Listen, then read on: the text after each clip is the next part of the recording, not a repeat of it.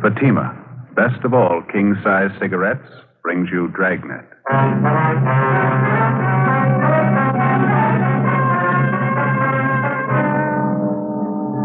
You're a detective sergeant. You're assigned to homicide detail.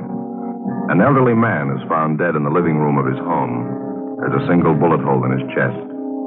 On the surface, it appears the man took his own life, but the evidence points to the opposite. Your job? Investigate. More and more smokers coast to coast are saying this about king size Fatima every day. They're different, better. They are different. So pleasing. Yes, in Fatima, the difference is quality. You see, Fatima contains the finest domestic and Turkish tobaccos superbly blended. And Fatima is extra mild, with a much different, much better flavor and aroma. Compare Fatima with any other king size cigarette. You'll find Fatima gives you all the advantages of extra length, plus Fatima quality, which no other king size cigarette has. Yes, in Fatima, the difference is quality. Next time, buy Fatima. Best of all, king size cigarettes.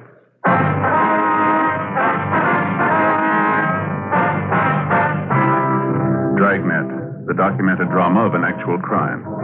For the next 30 minutes, in cooperation with the Los Angeles Police Department, you will travel step by step on the side of the law through an actual case transcribed from official police files.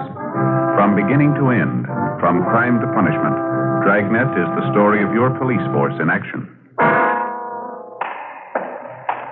Wednesday, January 10th. It was cold in Los Angeles. We're working a day watch out of homicide detail. My partner's Ben Romero. The boss is Thad Brown, chief of detectives. My name's Friday. It was 8.25 a.m. when I got to the police academy, the doctor's office.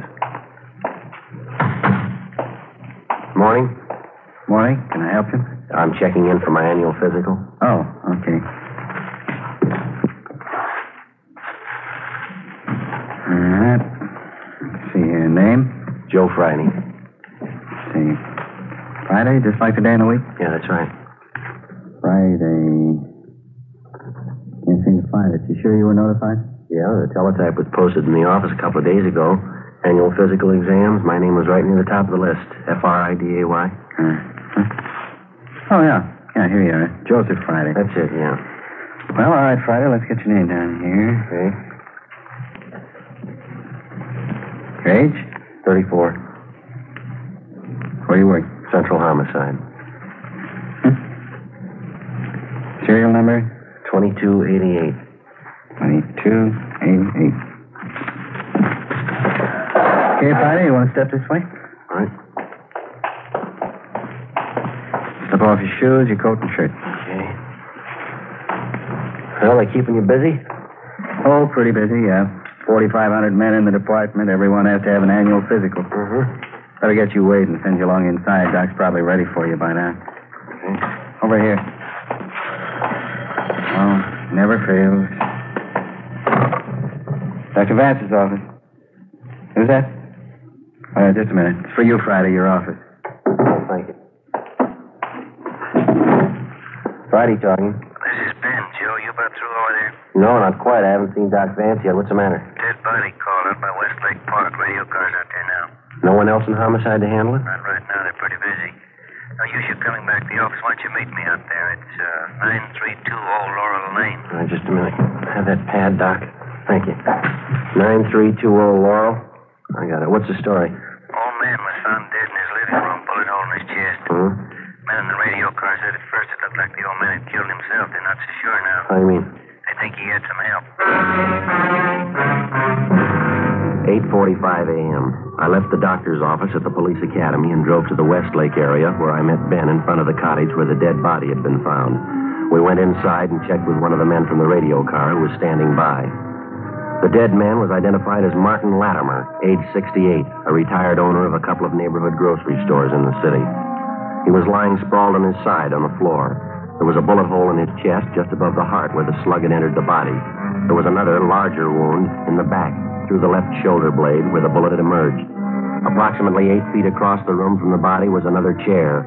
There was a Winchester rifle wired firmly to the top. its muzzle pointing directly above the spot where the body lay on the floor. A thick white string was found wound firmly around the trigger of the rifle. It ran through a metal ring on the stock of the gun and stretched across the room where it had been tied to the dead man's right index finger. At first glance, it seemed like an obvious suicide arrangement. Officer Harkness, one of the men in the radio car who had answered the call, took exception. I don't know, Sergeant. Maybe I'm all wet. Just doesn't gel right for me. Who discovered the body, Harkness? Next door neighbor, Mrs. Donworth. My partner's with her now. You fellas call the crime lab? Yeah, they're on their way out. Was the old man the only one who lived in the house here? Yeah, that's what the neighbor told us. Sure like to see what the crime lab crew's going to think of it. What's the big question, Harkness?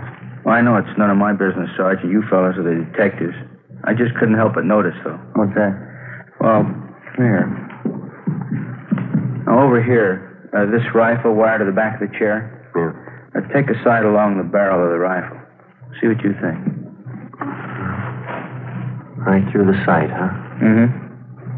Pointed right above the armchair over there. It's in a Yeah. straight line with the body. Uh-huh. Well, how much fits? The old man pulled the string tied to his index finger and it set off the trigger.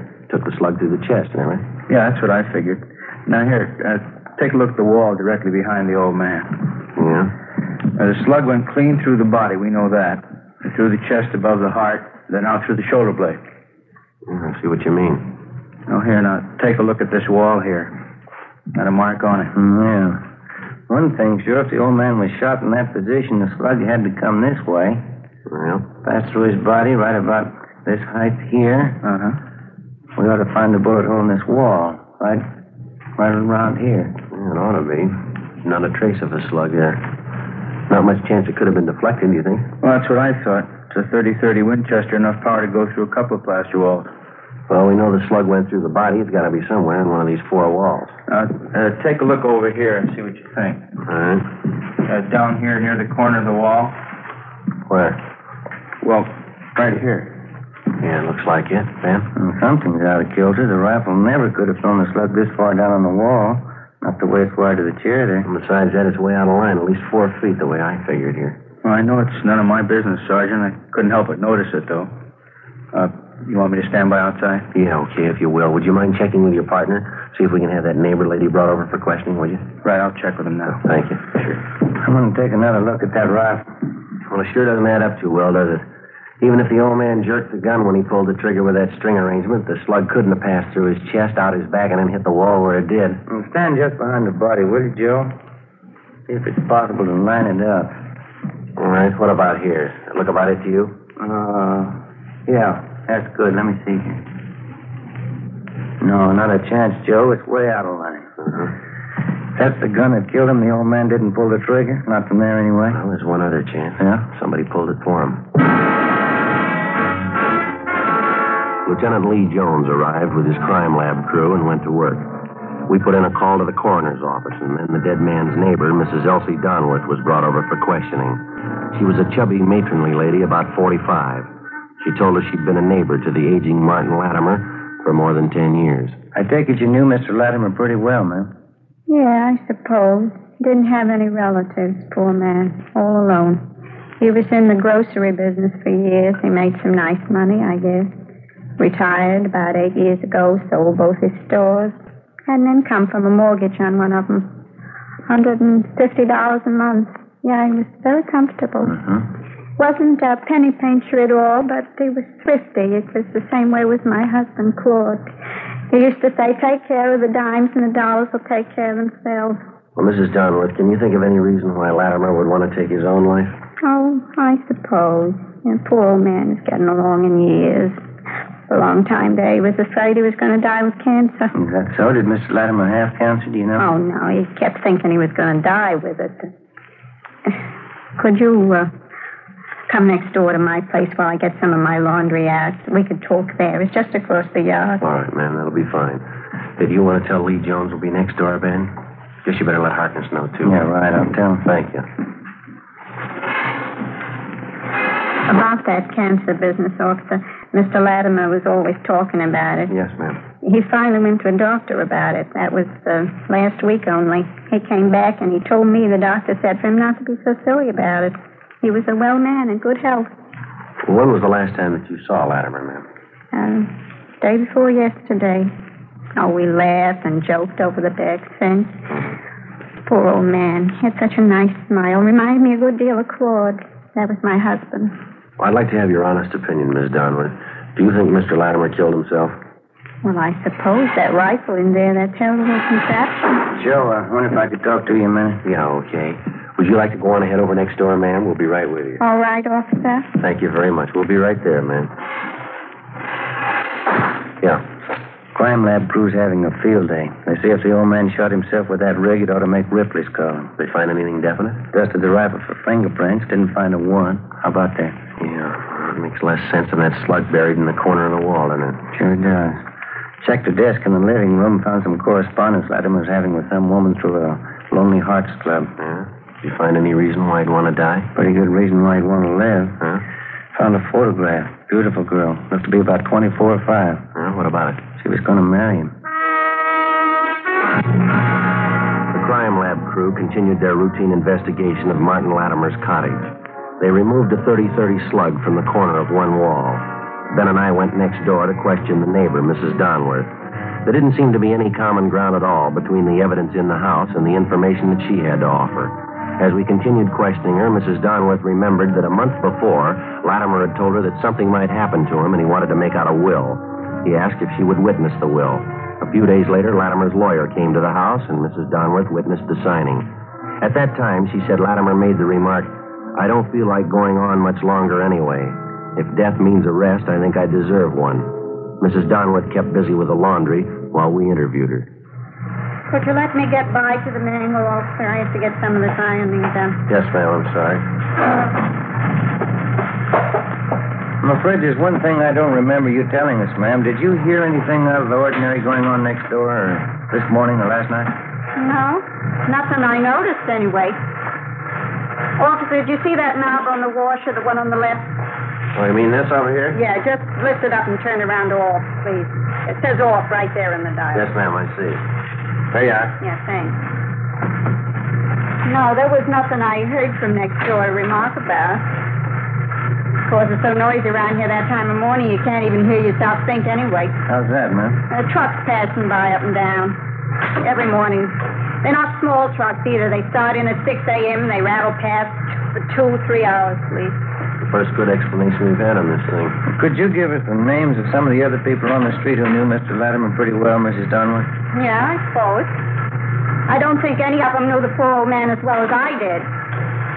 Most of them are younger folks, you know, parties and things. When you get up around 65 or past it, like Mr. Latimer, parties don't mean so much anymore. Yes, ma'am, I understand. Yeah. Just a nice, quiet home with a good heating system, good books on the shelf, good man around the house. That all you can ask for? Yes, ma'am. Well, thank you very much. We'll leave our card here in case you want to contact us for any reason. All right, officer. Well, there's one more thing, Mrs. Donworth. We understand Latimer was corresponding with several women through a Lonely Hearts Club. Did he ever mention that to you? No, he never did.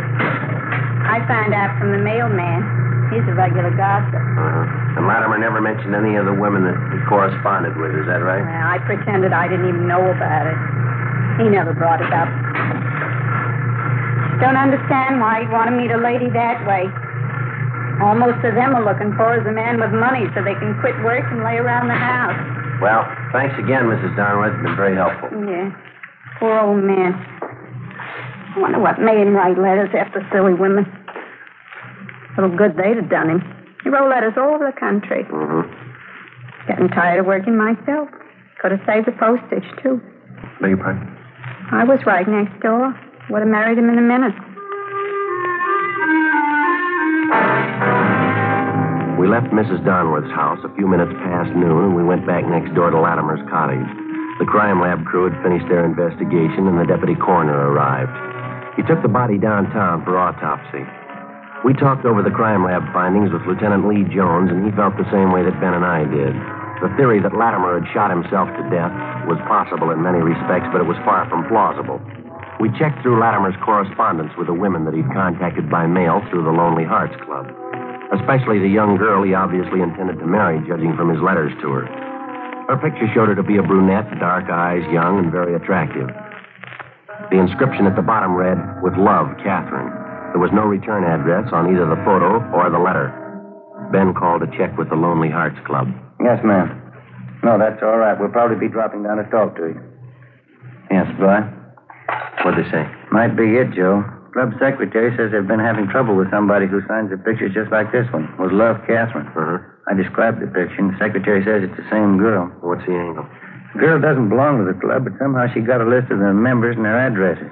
She writes to them, usually old men, gets them set for marriage, and they send for her. Huh? Her letters come from the east, from different cities. She writes and asks for train fare out here. The men send her the money for clothes and train fare, and that's the last of it. She's gone. Oh, it adds up all right. And this one letter here. This one.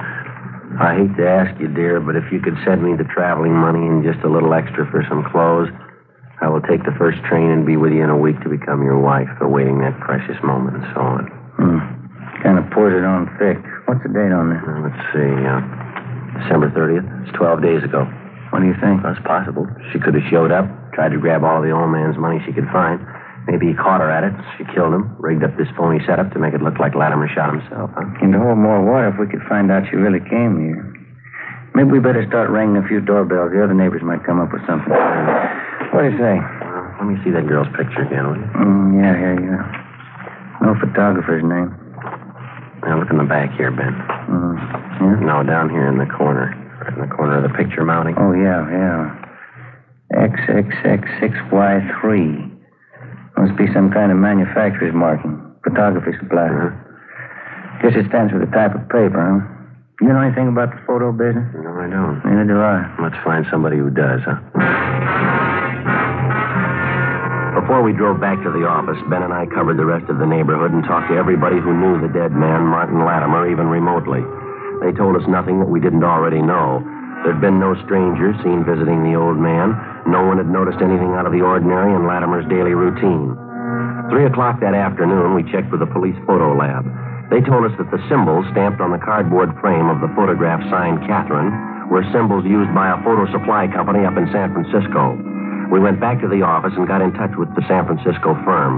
We were told that the symbols indicated the style and the size of photographic mounting, and further, that this particular type of mounting was distributed only throughout seven western states. They gave us a list of 18 photo studios in Los Angeles who kept that particular mount in stock. It was a long chance, but we started checking them out.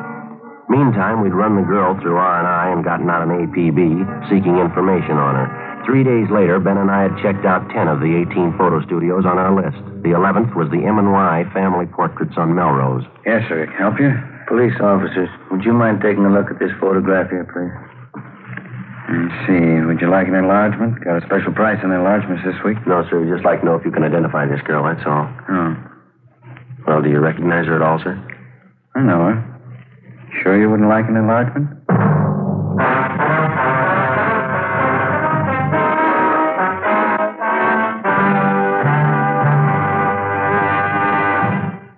Cruiser car of a Metropolitan Police Department. You receive a routine radio call. All units, attention all units. Pick up and hold for investigation the following vehicle. 1948 Ford, two-door sedan, black white sidewall tires. There are many cars that fit this description. You listen for more facts. This car will have extensive damage to right front end. License number 9 Robert 9 707. In the 7 column, 9 Robert 9 707. KMA 367. Now you can pin it down to one. It's the same with cigarettes. There are many king size brands to choose from. But when you know all the facts, you'll make your choice Fatima. Here are those facts. Fatimas are the same in length and circumference as any other king size cigarette. 85 millimeters long, 1 and 1 64th inches around. And Fatima filters the smoke exactly the same long distance. But in Fatima, the difference is quality. Fatima gives you extra mildness, a much different, much better flavor and aroma. Remember, Fatima gives long cigarette smokers all the advantages of extra length, plus Fatima quality, which no other king size cigarette has. Next time, insist on the best. Buy Fatima. Best of all, king size cigarettes.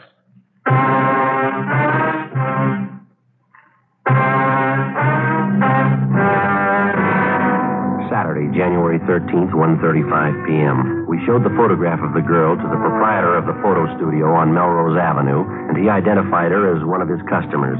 He told us her name was Doris Chambers. She was 22 years old and a postgraduate student in chemistry at the university. She came from a fairly well-to-do family, and her father was the president of a local neighborhood bank. She didn't even come close to the type of girl that we were looking for. We got the address from the photographer, drove out to the home, and interviewed the Chambers girl. She gave a younger appearance than she did in her picture. She couldn't recognize the handwriting on the photo, nor did she understand the inscription with Love, Catherine. After questioning her, it became apparent that she knew nothing at all about 68 year old Martin Latimer. I wonder if you'd mind taking another look at the handwriting on the picture, miss. Familiar at all? No. No, I couldn't be sure either way. Seems like I've seen it, though. Well, when did you say you had this picture made, miss? About a year ago at graduation. My mother had extra copies made up. She liked it. I didn't care for it much. Could you tell us how many people have prints of this picture? Mama had two dozen copies made up. She took 12, and I took 12. Uh-huh. She sent them to relatives, friends of ours. Kept a few. What'd you do with yours? Sent them to friends, girls at school, a few of my boyfriends. Can you remember if you autographed any of them? Yeah, some of them. The ones for my girlfriends. Others I gave out plain. Well, can you try and think who you gave those to, miss, the unsigned pictures? Mm, One went to Carl, I know that. And Ray, and Fred, and Don, and Warren. I think that's it. Wonder if we could have their full names and addresses, please. Yes, all right. I don't know what I'm saving all this junk for. Old letters. And... Could I see that picture, please? Yeah, I hear you. What is the same writing? I thought I'd seen it before. Huh? This old letter from Warren. See the writing? Doesn't it look the same to you? Hmm. Looks close, Joe. Yeah, we'll have Don Meyer on handwriting check it over. Who is this Warren, Miss Chambers? Warren White. Here's his address right here. Yeah, I'll copy it, Joe. Fine. Warren and I went to college together. We were engaged to be married for a while, and then I broke it off. I see. Warren's a serious boy. He was very thorough. Perfectionist. You know, Sergeant? Never hmm. does things halfway. That's him? Never known Warren to do anything in his life halfway, not once. Well, he's going to have a perfect record if that handwriting matches. What can they do to him? I don't know, but they won't do it halfway. 2.55 p.m. We left the home of Doris Chambers and drove down Beverly Boulevard to 743 North Clarewood Avenue, an apartment house where the suspect was supposed to be living. We talked to the manager, and he told us that Warren White had moved without giving notice three days before, on January 10th, the same day 68-year-old Martin Latimer was found dead in his home. We got on the phone, talked to Doris Chambers again, and she gave us a lead on Warren White's married sister. 7.30 p.m. We met with the sister of the murder suspect, and she told us that her brother Warren had phoned that morning and asked for an emergency loan of $200, which she didn't have to give him. The sister gave us White's new address, and we checked it out. It was one of those rundown, futuristic-style apartment houses built in the mid-30s. It was on a narrow road high above Sunset Boulevard overlooking most of Hollywood. White wasn't in, and the manager said he wasn't expected back till early the next morning. We had the manager let us in White's apartment. We waited. Midnight. 1 a.m. No sign of the suspect. No denying it. it is sure a beautiful view from here. It's the best in town. Be nice for single fellows up here, wouldn't it? Wouldn't work with the family, though. How about you, Joe? Why don't you get your mother looking around up here? It'd be a beautiful place for the two of you. No, I don't think Ma'd ever leave the house. She's been there for 40 years. I guess she'll stay there till she dies. Would be nice up here, though, wouldn't it? What a view, huh? Mm-hmm. Why don't you try talking her into it? You got nothing to lose. I might do that. Why don't you slide up one of the windows? Get a little stuffy in here. Yeah, yeah.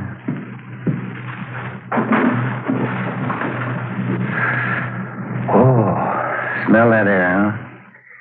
That's great. Yeah. What time you got? Mm, 145. Oh, it's a long night. We waited.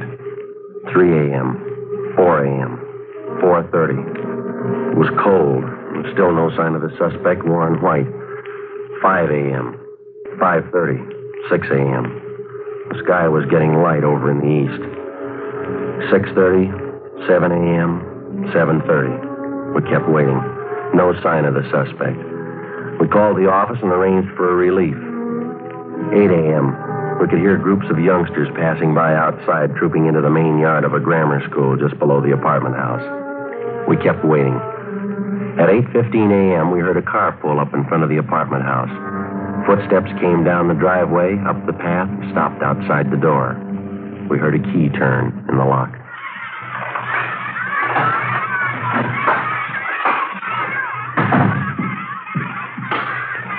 What is this? What do you want? You Warren White? Yes. The Police officers got some questions we'd like to ask you. It's all right, officers. Why don't you sit down? I'm not going to give you any trouble. Huh? I killed him. Maybe I'll never know why, but I killed him. You want to tell us about it? You must have had a reason for it, rigging it for a suicide. Do you have anything against him? I hardly even knew him. He used that picture of Doris to fool. Made some good money doing it. I needed it. You willing to give us a statement about the whole thing? I haven't anything to hide, officer. The minute I killed him, I knew it was all over. Right there in that one minute. I knew you'd come and find me somehow. I didn't know when, but you'd come and find me. Well, okay, Ben. We better head downtown. Yeah. What? It's a great sound, isn't it? What's that? The schoolyard. Yeah. The kids. Got a great sound to it. Good one. You want to get your hat? All right. How can anybody figure? You start in the schoolyard like those kids down there, running around, yelling. I started the same. Better get going. I wonder what it is that happens. An eight-year-old redhead kid. There must be one down there now. The other kids will grow up, get jobs, work, and die. It'll be all right. Yeah. The one kid will end up in an alley with a gun in his hand. How can anybody figure? I don't know. A bunch of kids playing in a schoolyard. Someday one of them's a killer. Yeah, let's go. You tell me. What's the answer?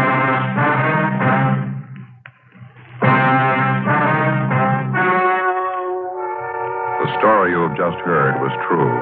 Only the names were changed to protect the innocent.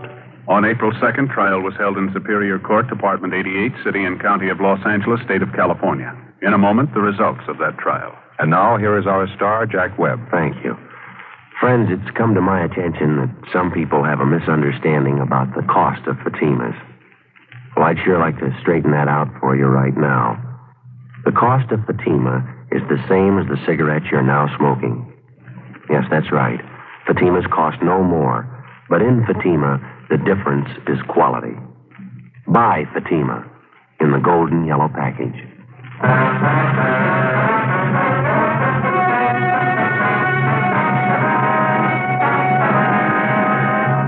Warren Thomas White was tried and convicted of murder in the first degree. He received a sentence of life imprisonment. He is still serving his term in the state penitentiary, Folsom, California. Ladies and gentlemen, to build our strength against aggression, we've got to equip our armed forces with weapons of war and at the same time produce plenty of civilian goods so that we can keep prices down. Remember, the better we produce, the stronger we grow.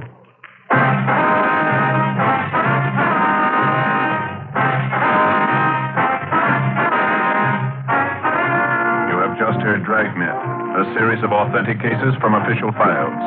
Technical advice comes from the Office of Chief of Police W.H. Parker, Los Angeles Police Department.